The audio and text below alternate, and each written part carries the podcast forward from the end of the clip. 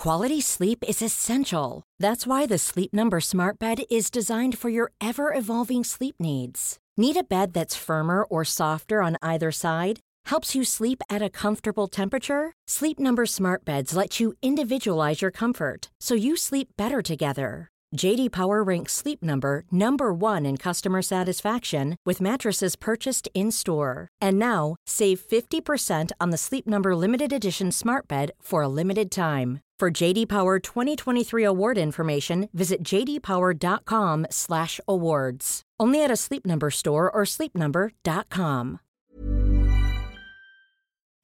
Good Life Project is brought to you by Understood Explains, a podcast that's like a beacon for parents navigating the special education system. Hosted by Juliana Urtubey, a special education expert, this season is all about individualized education plans, or IEPs. Juliana breaks down complex topics like how to tell if your child needs an IEP in a way that's easy to grasp. I checked out an episode of Understood Explains about the difference between IEPs and 504 plans, and I was struck by the balance of empathy and practical advice. It's not just about understanding the system. It's about empowering parents and caregivers to advocate for their children, which is just so important. So I've known a number of people who've had to literally scramble to figure out how to advocate for their kids when the system seemed to just make it so hard to get the support that they need and deserve. So if you're a parent navigating this world, or even just wondering if it's right for your family, I encourage you to give Understood Explains a listen. Search for Understood Explains in your podcast app. That's Understood Explains. It's like having a roadmap for a journey you didn't expect, making it a little less daunting.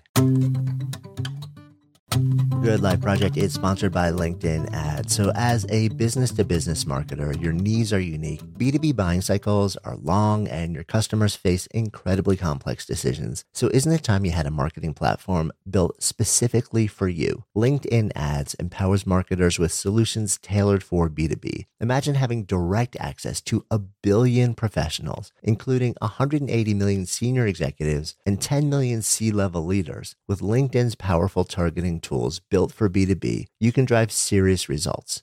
LinkedIn Ads generated 2 to 5 times higher return on ad spend than other social platforms in the technology space. We've actually tapped the power of LinkedIn Ads a number of times ourselves, and the campaigns have been really successful. If you're ready to revolutionize your B2B marketing, try LinkedIn Ads with a $100 credit on your next campaign. Terms and conditions apply. Go to linkedin.com/goodlifeproject to claim your credit. That's linkedin.com/goodlifeproject, or just click the link in the show notes. Terms and conditions apply.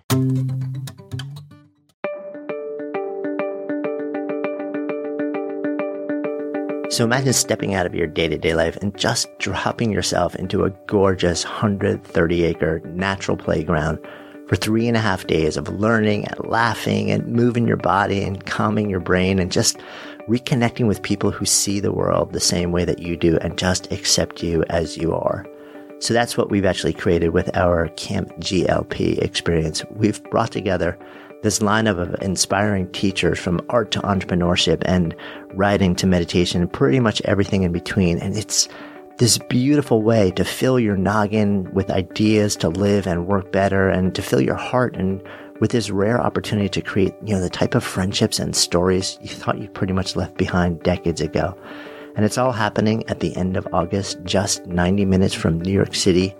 And more than half the spots are already gone at this point. So be sure to grab your spot quickly, because our final $100 early bird discount ends June 15th, 2016. After that, it goes up to full price. So you can learn more at goodlifeproject.com/camp, or just click the link in the show notes now. If you feel it's futile to put in the effort, then obviously there's a motivational problem. But once you basically see this as instrumental in you becoming something that you're currently not able to do, that I think is invigorating and motivating. Have you ever wondered how to become extraordinary at pretty much anything? Well, there are a lot of promises out there in the world. There's a lot of mythology. There are a lot of techniques and strategies. Today's guest, Anders Ericsson, is actually one of the foremost researchers in the world on expert performance, on becoming extraordinary at nearly anything. In fact, it was his research that Malcolm Gladwell originally was quoting when he sort of popularized the idea of the 10,000-hour rule. And we talk about that and also how that attribution or that interpretation really wasn't quite what the original research showed. To find out what it did show, tune into this conversation. I'm Jonathan Fields, and this is Good Life Project. As I mentioned, I have a long-time fascination with your work and just sort of the exploration of what does it take to be extraordinary in any particular field. In your newly out book, you open up with a conversation that I thought was really fascinating about some early research that you were doing with a young runner in college and a little bit of belief shifting about what was possible with memory. Would you share a bit about that? Yeah, and I think because it really exemplifies what we're trying to describe in the book, kind of that change and way that people do things and how that impacts the possibility here of improving it. So if we take this simple task of just reproducing a list of numbers, most people can do like a phone number or 7 digits. And the way they typically do it, if you read them a phone number, is just to kind of recite it to themselves until they've keyed it in, and then they kind of forget about it. Hmm. And that was very important when I kind of started my research career, a sort of a constraint that basically seemed to limit what humans could do is that inability to actually pay attention to a lot of things at the same time. Right. And so I was working with a colleague, a professor at Carnegie Mellon, and we were kind of interested in how could training really change that. And there was some early work indicating that you could at least increase the span here or the number of digits you could recall by at least 5.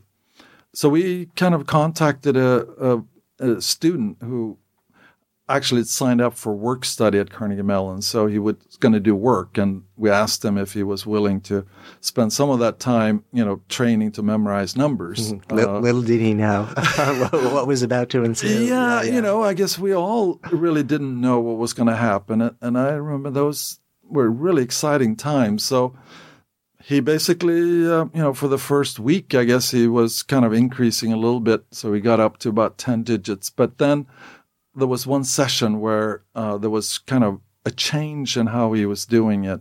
He basically, instead of reciting all the digits that were presented, he kind of focused in on the first 3 digits and then tried to make associations. And he was a runner, so a lot of the times could be viewed here as minutes and seconds, and then he could actually form associations. So 4:13 would be, 4 minutes and 13 seconds, right. Which would be a very good mile time. And by concentrating on it for a while, he could then shift his focus on the remaining digits.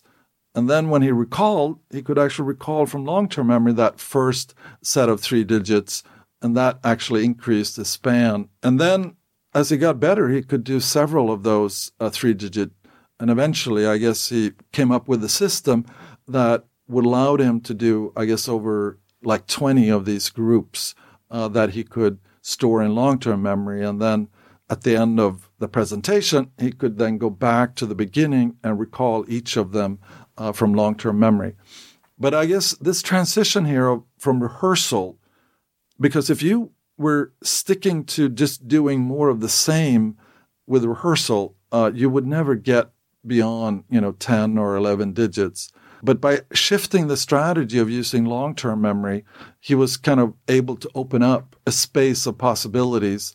And we studied other of his colleagues that also got to about 100 digits. And now I think the current record for how many digits you can report back is over 450. So this is just sort of, in some ways it's mind-boggling unless you understand kind of what they're doing and also the amount of time that they took to develop the skill to be able to do it at the speed of presenting digits at 1 digit per second. Right. So talk to me about that time, because this didn't happen over a few weeks. Yeah, no, it was basically, I think, about 400 hours, and we had maybe 2 or 3 hours a week of training. So over a few years. So we're talking about over a couple of years. And I think that is kind of key and in some ways really helpful, that you're not really kind of starting and then spending 8 hours a day, 7 days a week on training. He did 1 hour and then he didn't do anything the next day and then he did it another hour. And I think basically that intensity of being able to focus while he was being tested is part of the success of his training. And I think that's one of the things that we've seen here and many other experts, is that ability to concentrate during short periods and sort of stretch what you're able to do to a level that you couldn't previously attain. Yeah, it seems like, so there's so much mythology that I think I want to talk to you about also, and you write about this. Your earlier research became popularized, I don't know, maybe it was 10 years ago at this point, by very well-known writer Malcolm Gladwell, and it went out into the universe and kind of became known as the 10,000-hour rule. And a lot of people took that as, well, you just keep iterating, you keep practicing and repeating for some 10,000 hours, and magically you're the best in the world. And we'll deconstruct some of the fallacies there.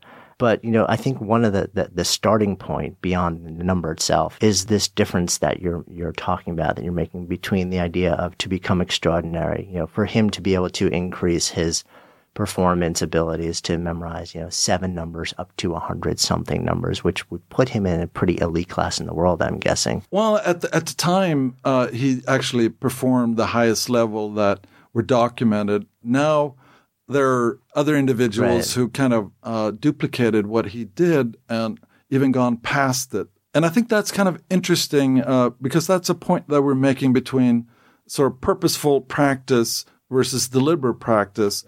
So that the first student that, basically reached 82 digits as his maximum, he kind of, went along and solved problems and tried to figure out what he could do differently that would allow him to store longer and longer lists of digits.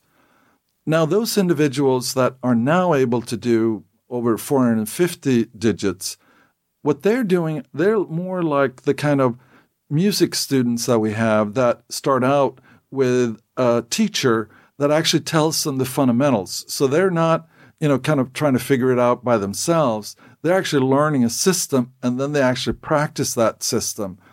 And by executing that system, they're now able to do vastly more than that individual that had to figure out for himself. And I think that's a really powerful idea, that if you can draw on what teachers have learned over sometimes centuries about the best way of doing things, and you actually start when you can do it multiple ways, because if you're beginning at low levels, there's many ways that you can do it. But as you're getting higher and higher up in the skill hierarchy, there's going to be fewer and fewer things that would allow you to actually reach one step higher. And I think in music, that's really critical. And I know of some historical examples of people who actually had to relearn how they were doing things in order to advance to the next level of mastery. And it makes so much sense, and we're always taught, if you can find somebody who's already been there, an extraordinary mentor or teacher who's figured out, who's stumbled and fumbled and, figured out a process or a method that works, you can accelerate, you can leapfrog a bit by coming under their tutelage, learning their approach. I guess my question with that is this: if you make the assumption that will get you from, 0 to 50 or to very good at something a lot faster, because they figured out, you're essentially learning somebody else's system.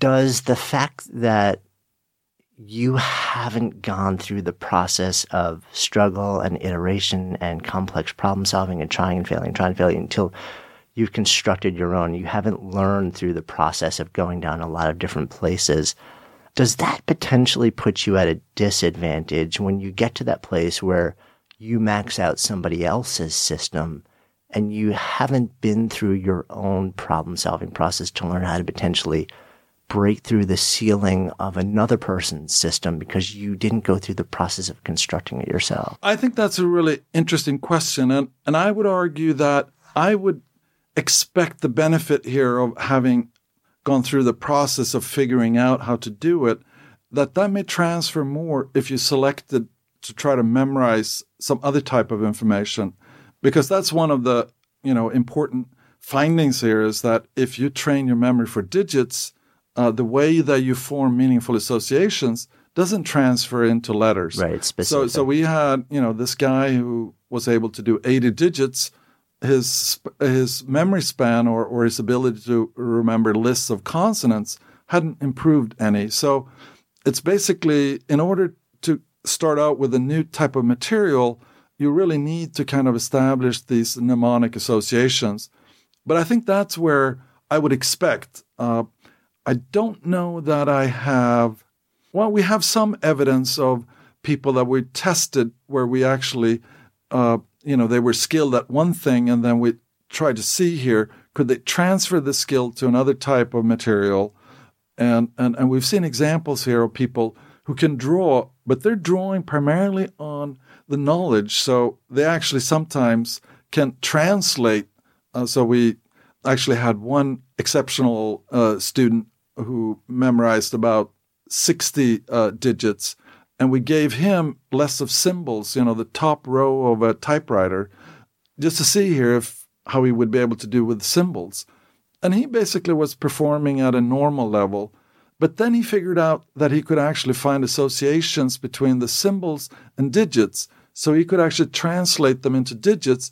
And then he was able to... And that's actually, where his... Right. And then he was able to improve to about 30 of those symbols. But from his verbal descriptions, it was very clear here that he was kind of translating it into digits, which he was really good at memorizing. Right. So as long as he could figure out sort of the master key to get back to the methodology that he had become proficient at, he was able to do it. And we also have some similar research on a Chinese student who was using a method that he could kind of make to fit into memorizing cards, so he could translate cards into digits and then basically remember the digits and exhibit exceptional performance. Right. So let's talk about this idea. You brought up these two words, purposeful practice and deliberate practice. And deliberate practice is the one that I've been familiar with for quite a while now, and which is very different than just the notion of practice. So what's deliberate practice, and tell me if I'm getting this wrong, is the type of very specific practice that leads most efficiently, at least by what we know now, to growth, to mastery, to expertise. Right. And I think to kind of clarify, because people have been using deliberate practice in sort of ways that are a little bit different from what we originally proposed when we looked at musical students. Mm-hmm. Because the musical students were working with an individual teacher that actually guided their practice, so they could actually translate that into now detailed practice activities that they could go off and do by themselves and monitor the outcome. And we kind of call purposeful practices when you have a training task with a goal, and then you have something that you can do over with immediate feedback, and you have opportunities here to repeat it, and also then to kind of reflect and figure out ways in which you can do it differently to reach the goal that you set for yourself. So the big difference then, just because I want to make sure it's clear in my mind, is one has more external guidance by a teacher, and the other is more so internally. Purposeful practice, or say deliberate practice, would be purposeful practice, which is now supervised and actually guided by a teacher. Because I think that's one of the problems that a lot of individuals have when they want to improve something. If they're going to do it for the first time, the likelihood that they are going to figure out effective ways of improving their performance is much less. So if you actually have a teacher who worked with a lot of other individuals, they would be able to kind of assess, well, here's where you're at, and let's sort of correct your fundamentals here before we kind of start moving into, the higher levels.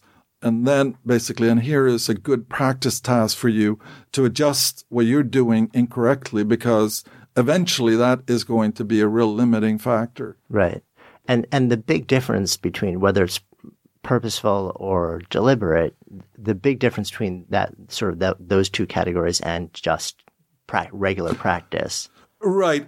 So that's a huge difference between purposeful practice and basically, practice or play. Right, just like putting in the hours. Right. You know, and I think one example that I like is, you know, playing doubles with some friends and then basically you miss a backhand volley or something.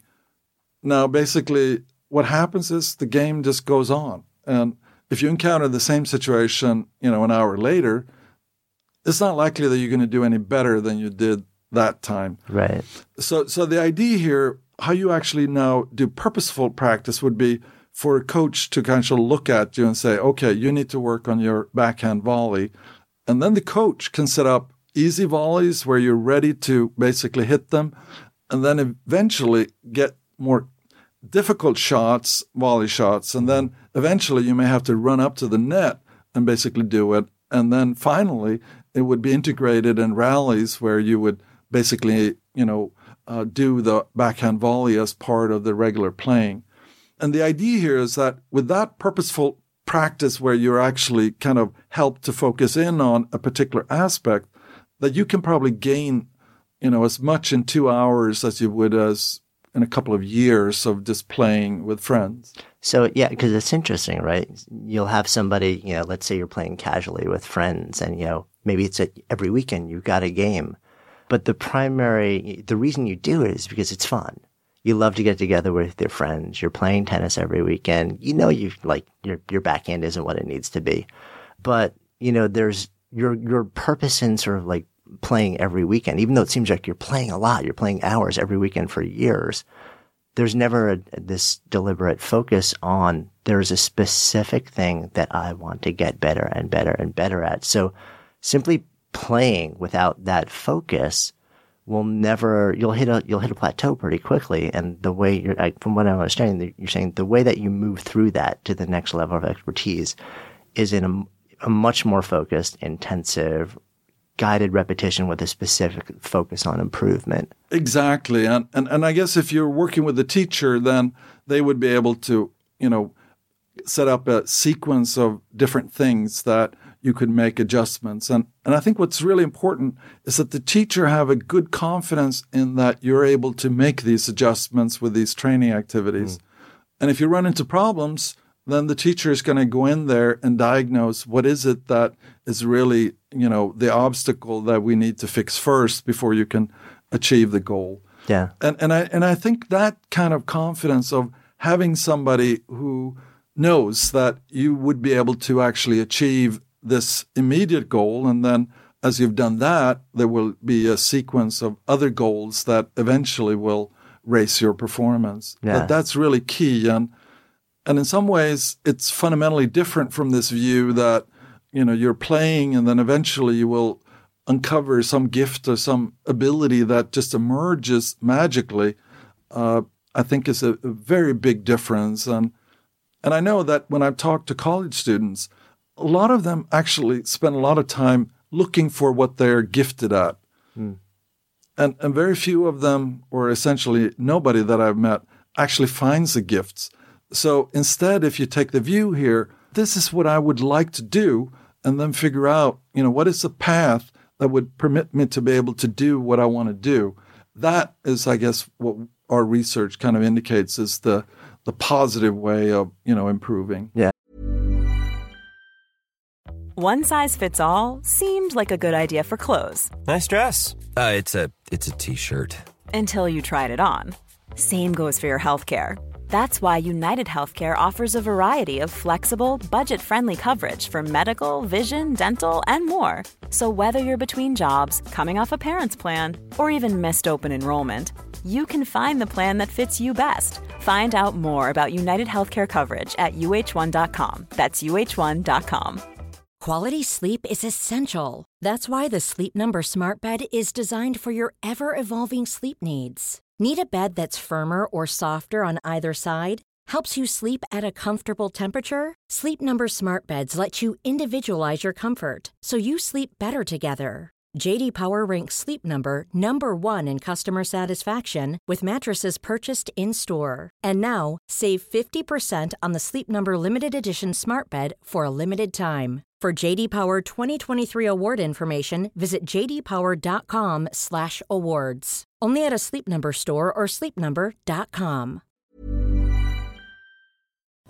Good Life Project is sponsored by LinkedIn Ads. So as a business-to-business marketer, your needs are unique. B2B buying cycles are long and your customers face incredibly complex decisions. So isn't it time you had a marketing platform built specifically for you? LinkedIn Ads empowers marketers with solutions tailored for B2B. Imagine having direct access to 1 billion professionals, including 180 million senior executives and 10 million C-level leaders. With LinkedIn's powerful targeting tools built for B2B, you can drive serious results. LinkedIn Ads generated 2 to 5 times higher return on ad spend than other social platforms in the technology space. We've actually tapped the power of LinkedIn Ads a number of times ourselves, and the campaigns have been really successful. If you're ready to revolutionize your B2B marketing, try LinkedIn Ads with a $100 credit on your next campaign. Terms and conditions apply. Go to linkedin.com/goodlifeproject to claim your credit. That's linkedin.com/goodlifeproject, or just click the link in the show notes. Terms and conditions apply. Good Life Project is sponsored by Lexus GX. So have you ever owned something that inspired you to just up your game? For me, it was this high-end mountain bike. I love the ultralight frame, the suspension, the precision gearing, and I realized it deserved to be ridden to its full potential. So I started training harder so I could experience the joy it could give back to me. And it paid off. That bike helped me discover just new levels of performance and straight up joy. When we own exceptional things, they inspire us to do exceptional things. The all-new Lexus GX has an exceptional capability that will have you seeing possibilities you never knew existed. Its advanced technology and luxurious interior mean that wherever you go, you'll never go without. Imagine tackling rugged landscapes with the available 33-inch all-terrain tires and multi-terrain select, then unwinding with the available front-row massaging seats. This is a vehicle that inspires you to go further, to live up to its full potential. So why settle? Live up to the all-new Lexus GX, luxury beyond limits. Experience amazing at your Lexus dealer. And that brings in, well, I mean, it brings in two things in my mind that I'm curious about. One, we've already talked about, but I want to actually take it a step further, is the idea of the teacher or the mentor and their role in holding somebody to a practice that may not be all that enjoyable, you know. It's and which brings me to the second thing, which is the motivation and where it comes from. Because the type of practice that you're talking about, you know, it's the scales, but it's not just playing the scales on your instrument. It's every time you play a scale, thinking like, how could I improve on this particular thing over and over and over? And most people, and I'm curious what your experience has been, but I know for me, I quit playing guitar very young because part of the reason was it was just, I was miserable doing those basic things. And but I have friends who would literally skip school because there was something inside of them that just drove them to want to get better and better and better. And they didn't have a teacher.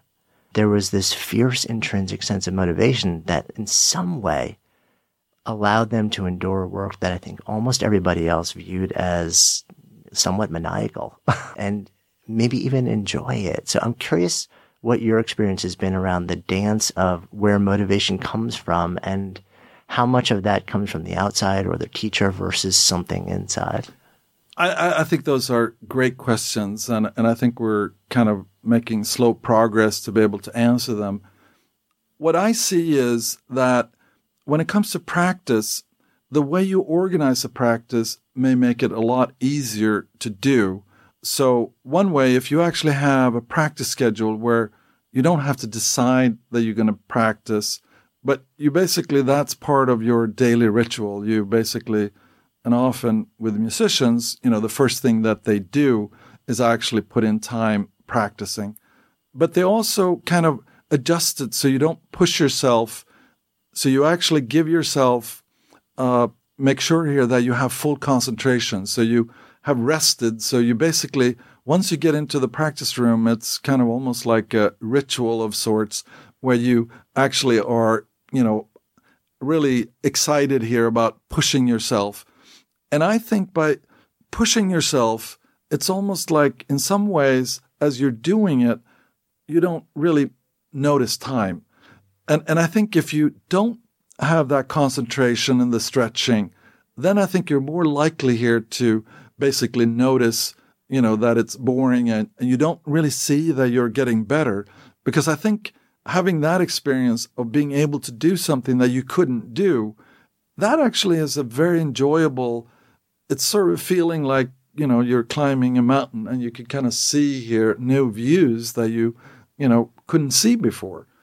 And I think that kind of coupling, you know, basically what you're doing with consequences that are important to you. And I know talking to musicians, when you are able to play music, where you can actually play music that you enjoy, you know, the sounds are being produced. That seems to be the kind of stage where a musician can really enjoy, because now they have the control and they can discover new things.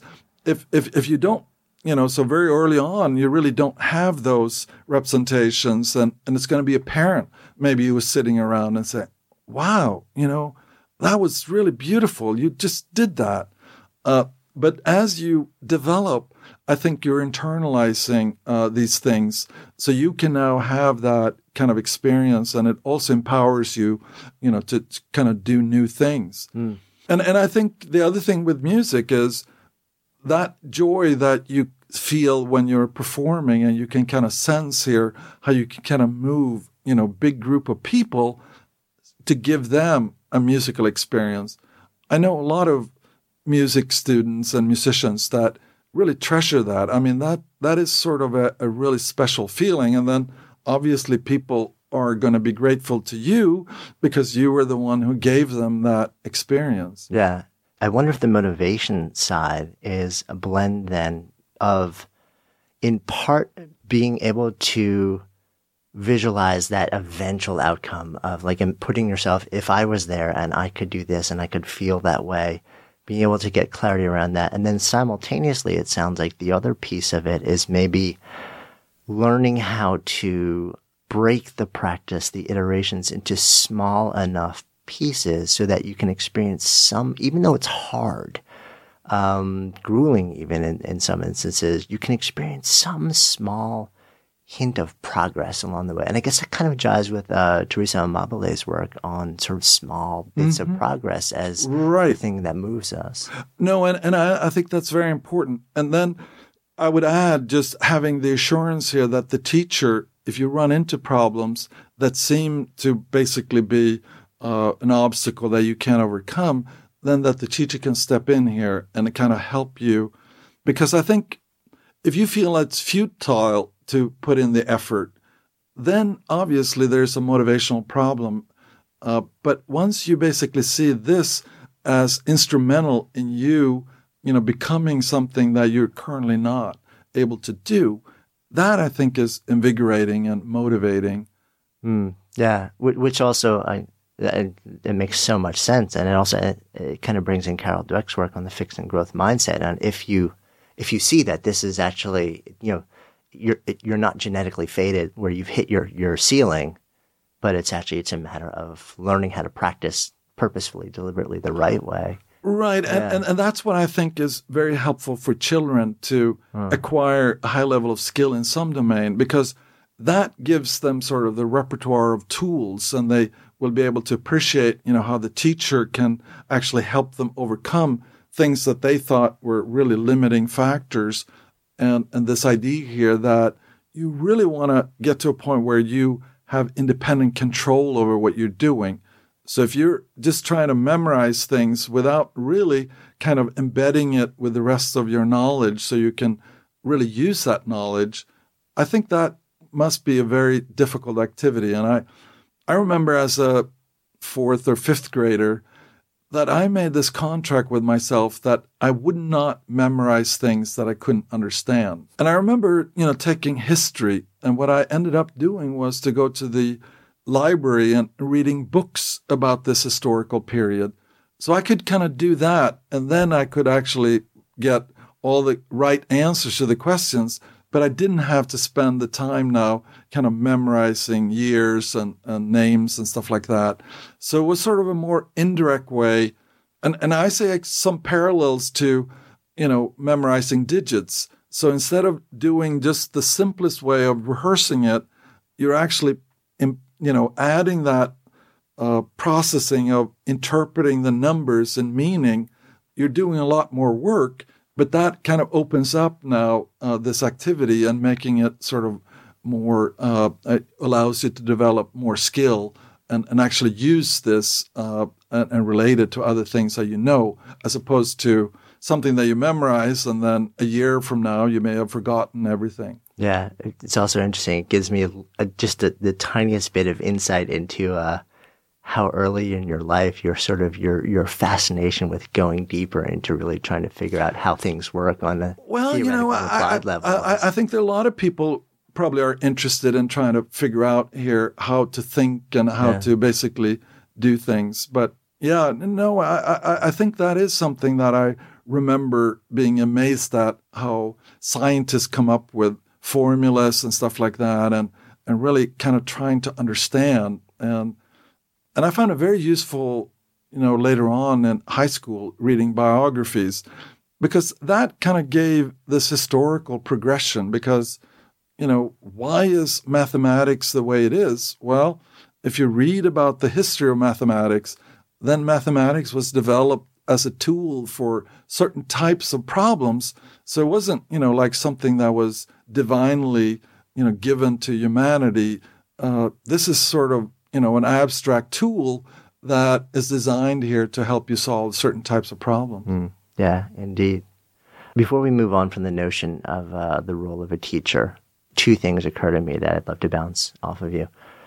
And then maybe the two extremes. One is the idea of we're in the age of technology where things are moving very quickly, especially in AI. Do you conceive of a potential time, or maybe do you even know examples of where this is happening now, where an application or technology with or without some labeled artificial intelligence could effectively play the role of the teacher in the way that you're saying would be necessary to really create an accelerated move towards expertise? Well, I think there are a lot of interesting developments in AI that I think could provide learning environments. I think when it ultimately comes to coaching individuals, it's going to be in relationship to the available learning tools. So I think I could imagine, for example, we've collaborated with people in medicine on how do you learn how to interpret x-rays. So if you see an x-ray, is it a fracture or is it not a fracture? Mm-hmm. Now, that is kind of difficult to do when you're actually training individuals in the real world situation, because not even the expert knows the correct answer here, whether there is a fracture or not. But, with days or sometimes months, people will know for sure here whether there was a problem or not. Right.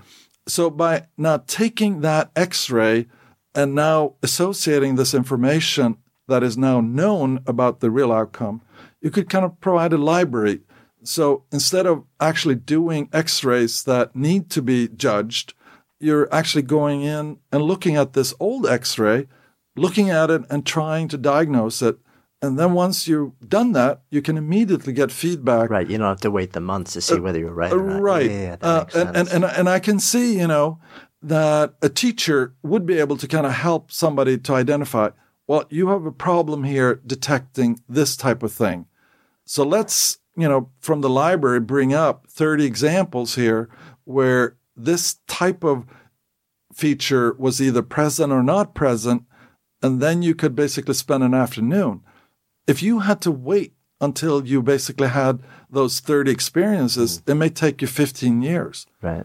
And now we could basically provide you with that kind of distilled experience, in a couple of hours in an afternoon. Yeah. So that makes sense to me also in the context of something where it seems like it's largely cognitively based and not so much physically based. What about in the context of something like becoming a great musician or a great athlete, where there's got to be synchronous development and training of both your brain? You can't iterate through running 1,000 miles or something like that. And your body has to adapt along the way. The neural pathways have to change and get rerouted and built and deepened. Well, and I think that's where I see the role of the mental representations. Mm. They provide kind of the central integration. So now, obviously, if you need to improve, say, your strength, I mean, that's not something that you can just sit and think about. I mean, the way that your muscles will adapt is, and this is where the cognitive part comes in. When you look at sports now, it's not just increasing strength in a blind way. You're actually looking at exactly what are the motor functions that you need that strength to be able to complete. Right. And now you design training activities where you can, you know, ideally image that you're doing it, the real thing, but you're now putting this added pressure so you can actually repeat this action until you actually stimulate the muscles so they will respond here. And most of the responding to the muscles are not happening when you're doing the training. It's more that creates a stimulus for the physiological system that then when you're resting, you actually have the, you know, biological reprogramming where you have growth of capillaries and maybe changes of mitochondria and all sorts of things that will now, once you're doing it next time, you will actually have gradually modified that structure. Mm. And then, and that's where it's really important, you know, that you do it gradually, because if you were to try to strain the system so much, you know, you may actually injure it and break something.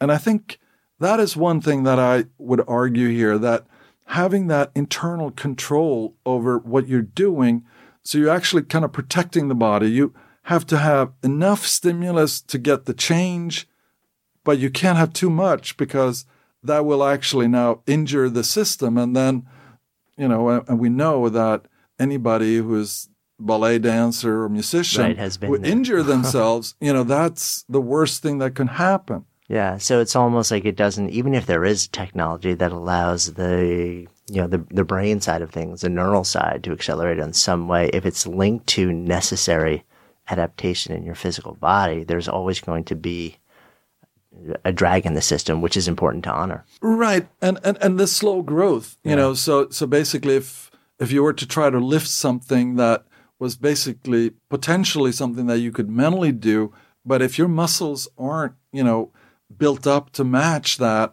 then you have a real problem. Yeah. So that was the potential technology, you know, serving as guide and potentially even motivator. You can certainly like blend in some gamification with that. The flip side is what I, for lack of a better word, I might call the whiplash dilemma. Did you see the movie Whiplash by any chance?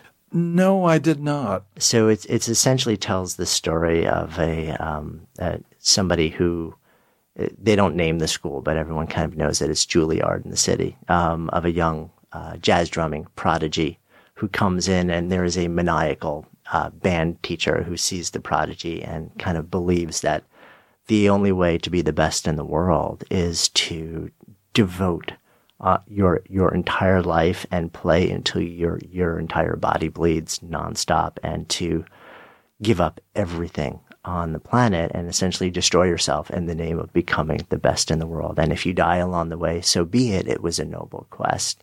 You know, it's interesting. The movie ends not...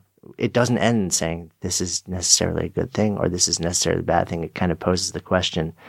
Is this level of sacrifice, surrender, and just utter all-in devotion and exclusion of almost everything else necessary to be the best of the best? I would argue that I've seen, and I think that's really the negative consequences. Yeah. I've more encountered with parents of prodigies that basically now impose, they're almost like taking over control over the child, and then just basically has the child do things in a way that is not controlled by the child, but basically by the parents. And I think that is really wrong. And if you really think, and this is one reason why relatively few prodigies are ultimately going to be the best music adult performers. And I think part of the reason is that the parents take too much control. If you really want to develop an independent performer, you're going to have to help the child, you know, acquire more and more control. And that kind of goes against this idea of, in the prodigy parent who is basically making sure here and limiting all sorts of options for the child. And I believe that what you want to do is actually help the child become increasingly in control of what they're doing. And then when they get to the transition here in the teenage years, they are really ready to kind of start being an independent contributor and working with even more advanced teachers than the parents, you know, of the prodigies who nearly always are not, you know, kind of super masters in their domain. They're more, you know, kind of organizing the life of the child. And I'm not convinced this idea here of, you know, suffering and doing all sorts of things, because when I talk to very successful people, I think they're designing their lives for a long, sort of long-term kind of trajectory. And maybe if you were wanting to peak here at 24 and then basically your life would kind of stop after that point, there may be some merit. But I still would, on principle grounds, argue that you really need to support the individual and providing that individual control. And if you do that, you're going to be less likely to have that individual, you know, kind of work extended hours. They're going to be more interested here in that full-time concentration that they can put in on the 4 or 5 hours. And when we look at expert performers, I've yet to find somebody who every day puts in more than 5 hours of kind of focused, deliberate practice. And when you look at, for example, authors who are writing books, they almost always are limited to about 4 or 5 hours. Yeah, I'm cooked after 4 hours of writing, like really writing it. Right. Yeah. So what is the point here of pushing yourself to do more? I've read a couple of Nobel Prize-winning authors who actually, because of book contracts and other things, were trying to squeeze in time in the afternoons as well. And they found that essentially they had to spend more time revising what they did in the afternoons. So basically that wasn't even a winning strategy if you wanted, you know, to write the book. And I think, you know, harmonizing, you know, and providing the kind of environment in which you're able to do your best during these 4 or 5 hours, I think that's great. And I don't see that needs to be a sacrifice. And if you're pushing it beyond those bounds, I think you're more likely here to, you know, create either a burnout motivationally, or maybe you will injure yourself. Yeah, physical, for athletes, I mean, typically when they train too hard, you know, they actually are more likely not to have injuries. And then basically you're going to have to stop anyway. Yeah, it makes a lot of sense. It's interesting, since you brought up authors now, something curiosity rose with me, which is in the context of that's, you know, if I'm working on a book, I'll usually like you said, you pretty much nailed it. Like 5 hours, my absolute outside window of really intense writing. Generally, it's more between 3 and 4, and then I'm just done. I need to go outside, move my body, go for a walk, and enjoy life. There seem to be two approaches to writing. One of them is, for lack of a better word, you know, people call it essentially vomited onto the page. Don't think about editing. Don't try and fix it. Don't try and make it better. Then when it's all out there, go back and then go through the edits and the edits and the edits. The other one is writing and editing as you go, which tends to be my approach, actually. I'm wondering in the context of like how those two different modes would play with the idea of purposeful practice. Now, what I think is important when you look at authors, and I'm not sure that I'm an expert, especially at the phase here where you're reaching the kind of the highest level of professional authors. But what I find is that what seems to be key to successful authors is that they actually start writing at a relatively young age and that they read. So that's kind of consistent with this idea here that if you're not producing something, then there's nothing for you to kind of review or ideally to have a parent or a teacher kind of comment on. So basically, it's kind of, you need to produce almost like an athlete. Basically, you need to kind of do the things in order to generate feedback about how you can improve it. So once we're kind of talking now about you becoming a more advanced writer, and basically it may also depend a little bit on how, what kind of genre of writing you're doing. Sure. Are you writing plays, or are you basically writing, you know, novels or right.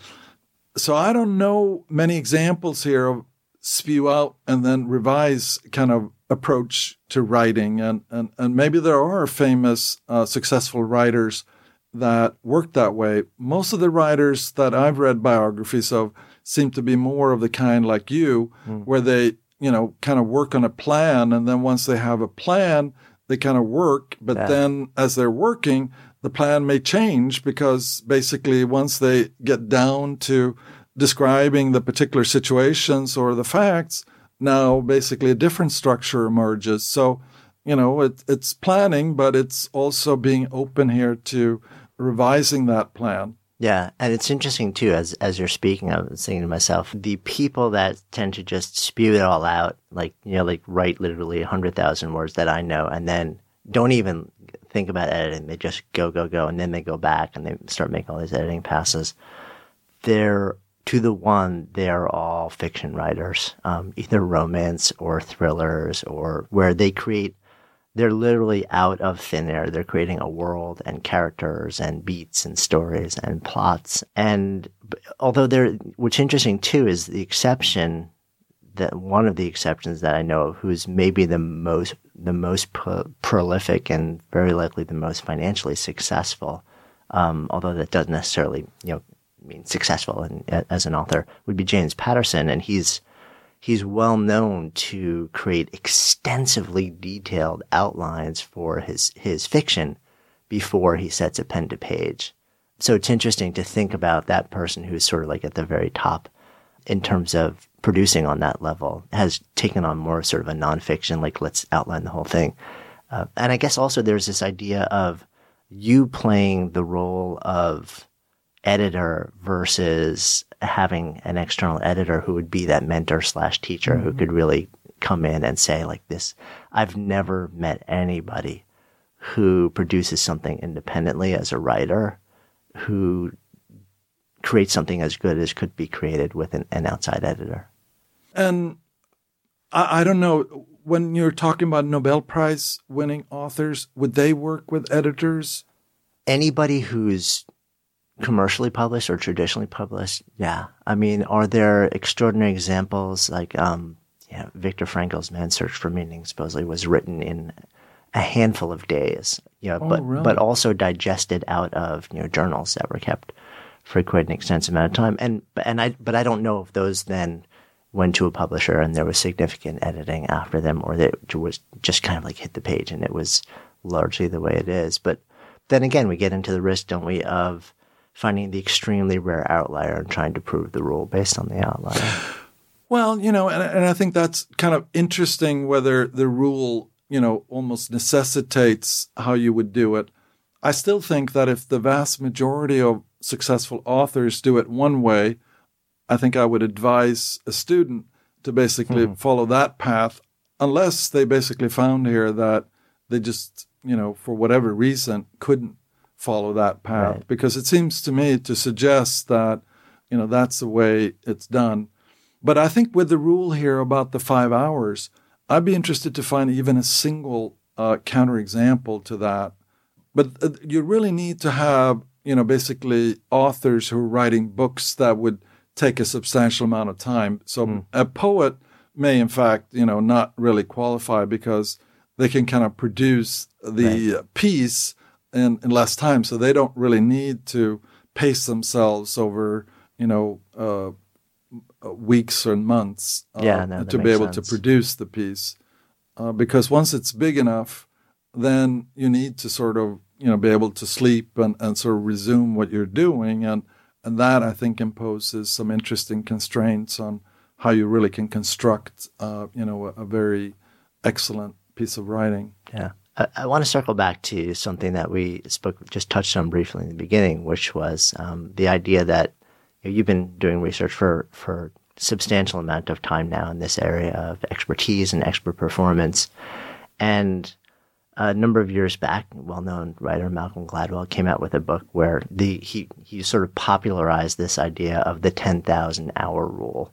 And it seems like the way that it was offered through him is not the way that your sort of original research was focused or was your intention.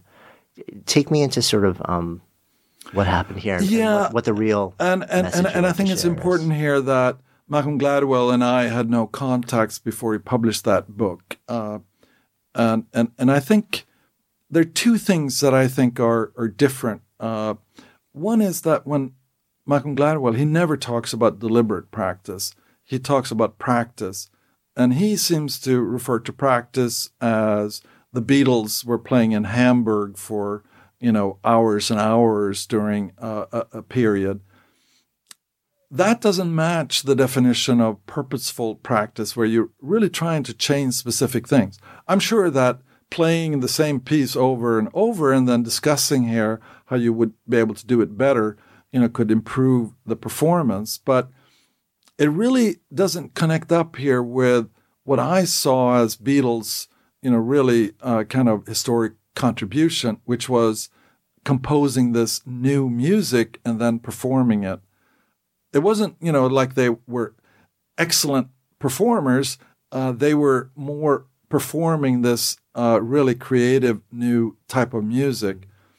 And in order to kind of understand the precursors of how they were able to, get exposed to the different types of music, you would be looking at a very different kind of background activities that would allow them now to kind of compose and sort of introduce to the Western music sphere, a line of music that belonged to different cultures.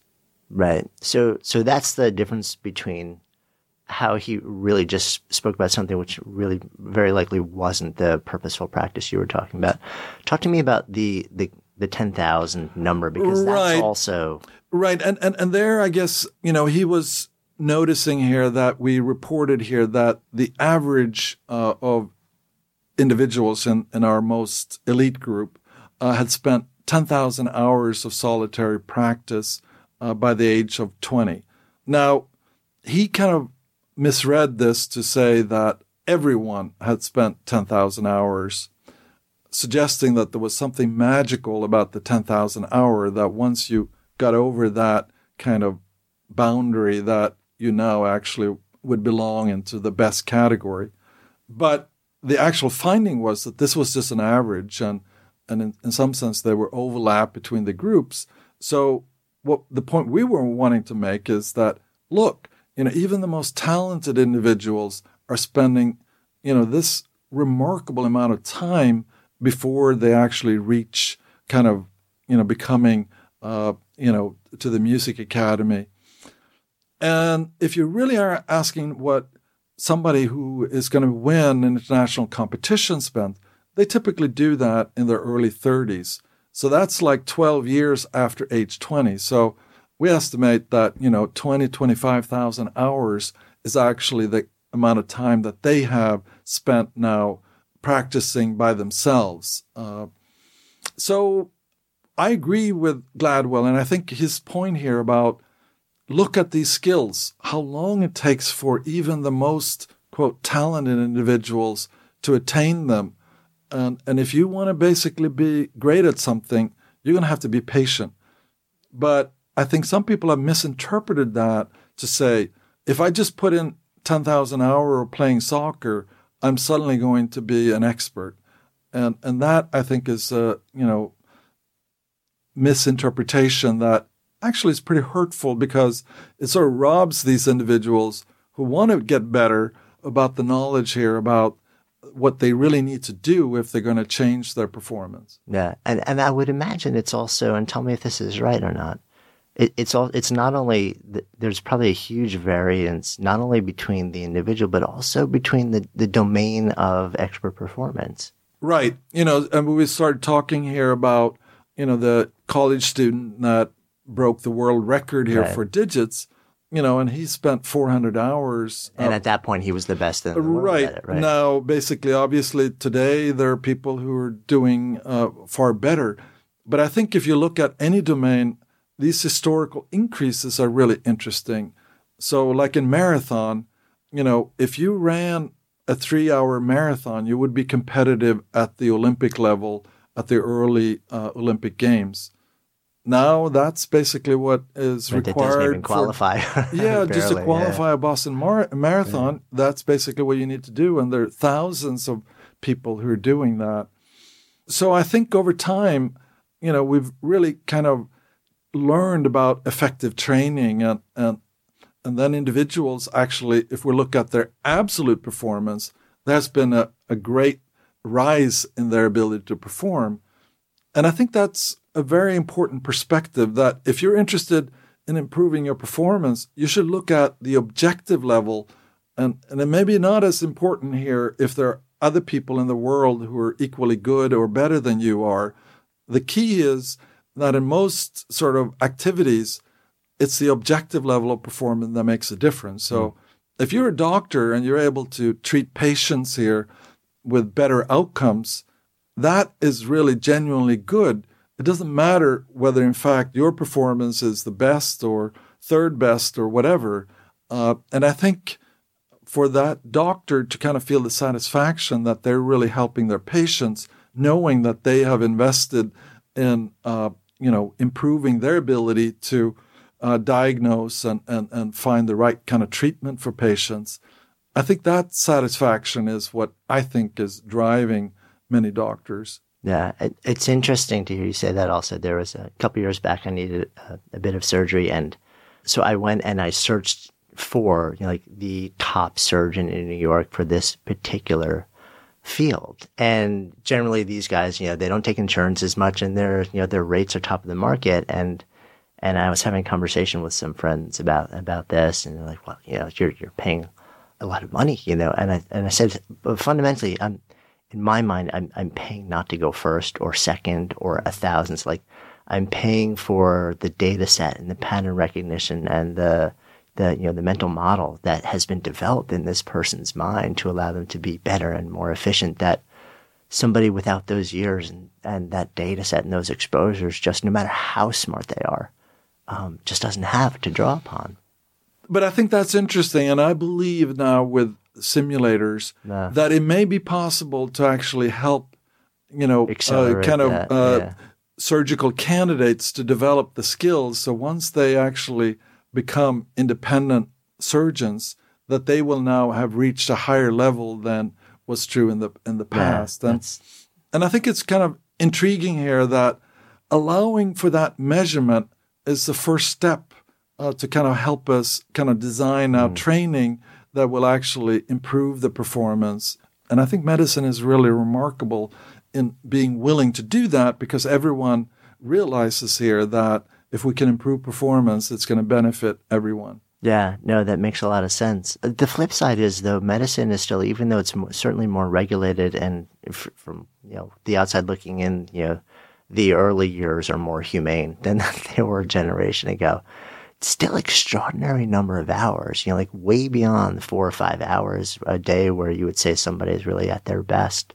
Like, I wonder how that plays into allowing your brain to recover enough to really be optimal during the windows when it needs to be and engage and really benefit from these advances in technology or things that might really help. And I think that's interesting. And I've been talking to some medical educators, and part of the thing I think is that the current training system is based on the hospitals and how you can integrate training with treating patients for financial reasons. And that means that some of the, training doctors, they're spending a lot of time doing things that really in some ways isn't designed to improve their performance, but it's more a service that they're doing to the system.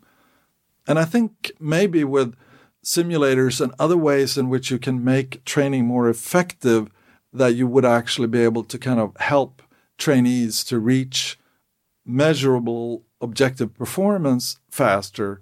And that, I think, would benefit everyone in the whole system. Yeah. I mean, imagine if you had, an hour out of a 10-hour shift was in some form of simulator that really gave them that focus.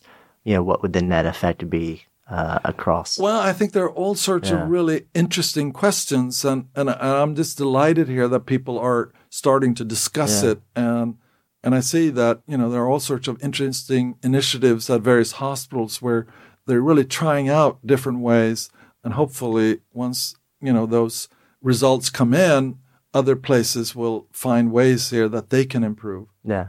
I want to come full circle. We've both used the term, two terms throughout the conversation at different points, talent and prodigy. And the beginning of your book, Peak, kind of addresses this, I think, in that, you know, we talk about somebody having a gift.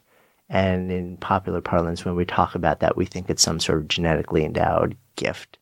And it seems like you do see, in fact, that we all have a gift, but in your mind, the gift is not the gift that we seem to all be talking about. Well, I think I would argue that if you think that everyone has potential, now it's more a question here of actually helping individuals to reach that potential. And I would argue that the research, I've been trying to look for constraints, something that actually would, due to somebody's DNA, would limit their success in some domain of expertise. And it seems like height and body size are the only areas that I think that we currently have compelling evidence to argue that if you're wanting to be a center playing basketball and you are way shorter than average, that probably would not be a good fit. And there are other domains where actually you could capitalize on being below average, like artistic gymnastics and some other sports. And I think looking for those real constraints, and until we have firm evidence to tell people here, well, you don't have the genes to be able to do X, Y, and Z. And my reading of the literature is that we don't really have robust evidence that would tell you that you're less likely to be successful in this domain. Now, maybe 10, 20 years from now, we will have more information about that. But until that point in time, I think we should basically support individuals. And in particular, I think investing in giving individuals access to teachers so they actually will be able to more effectively develop into independent performers. Yeah, and teachers and intelligent processes, you know, processes that are what you're proposing, that are rather than let's play doubles, whether it's, you know, like tennis on the weekend or math in the classroom. Let's take it. Right, and basically I think there's room for, you know, playful activities. Yeah. It's just that you need to make room now for this focused activity. Yeah. And once you kind of combine the two, I think you will have a better system that will be more rewarding for everyone involved. Yeah, that makes sense, because then there's a little celebration with, you know, the doubles. Wow, look at what I can do. The backhand finally improved. After. It makes a lot of sense. Really enjoyed this conversation. I want to come full circle with one final question. So the name of this is the Good Life Project. So if I offered that term out to you just on a personal level, to live a good life, what comes up? What does it mean to you? Well, I would argue that feeling that basically the work that you've been doing is beneficial to other people is maybe some of the most rewarding experiences that I have. And I would say that over the years, you know, people have come up to me and said, you know, I read this and that really led me to rethink here, you know, what a teacher told me that I couldn't do this. And I basically have now contacted another teacher who has basically helped me now, you know, sing, or I think other activities that often people want to do is to draw, and then you have all the sports and, you know, playing musical instruments. And that kind of sense here that I'm helping other people, you know, move in a direction that makes them happier, that's probably one of the most rewarding things. And I think the more that we can help other people develop skills so they, in turn, can actually, you know, help others would be, you know, the kind of positive good circle where, you know, we would actually create an even better society than we have now. Thank you. Thank you.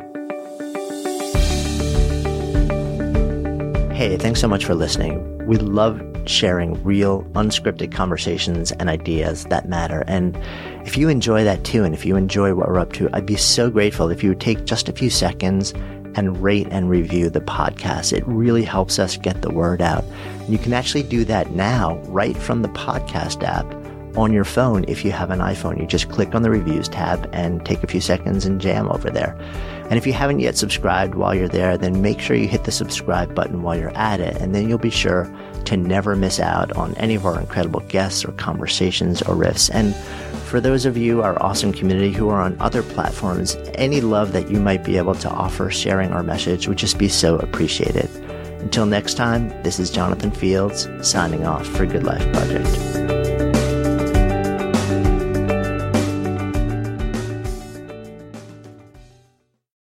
Good Life Project is sponsored by Lexus GX. So have you ever owned something that inspired you to just up your game? For me, it was this high-end mountain bike. I love the ultralight frame, the suspension, the precision gearing, and I realized it deserved to be ridden to its full potential. So I started training harder so I could experience the joy it could give back to me. And it paid off. That bike helped me discover just new levels of performance and straight up joy. When we own exceptional things, they inspire us to do exceptional things. The all-new Lexus GX has an exceptional capability that will have you seeing possibilities you never knew existed. Its advanced technology and luxurious interior mean that wherever you go, you'll never go without. Imagine tackling rugged landscapes with the available 33-inch all-terrain tires and multi-terrain select, then unwinding with the available front-row massaging seats. This is a vehicle that inspires you to go further, to live up to its full potential. So why settle? Live up to the all-new Lexus GX, luxury beyond limits. Experience amazing at your Lexus dealer.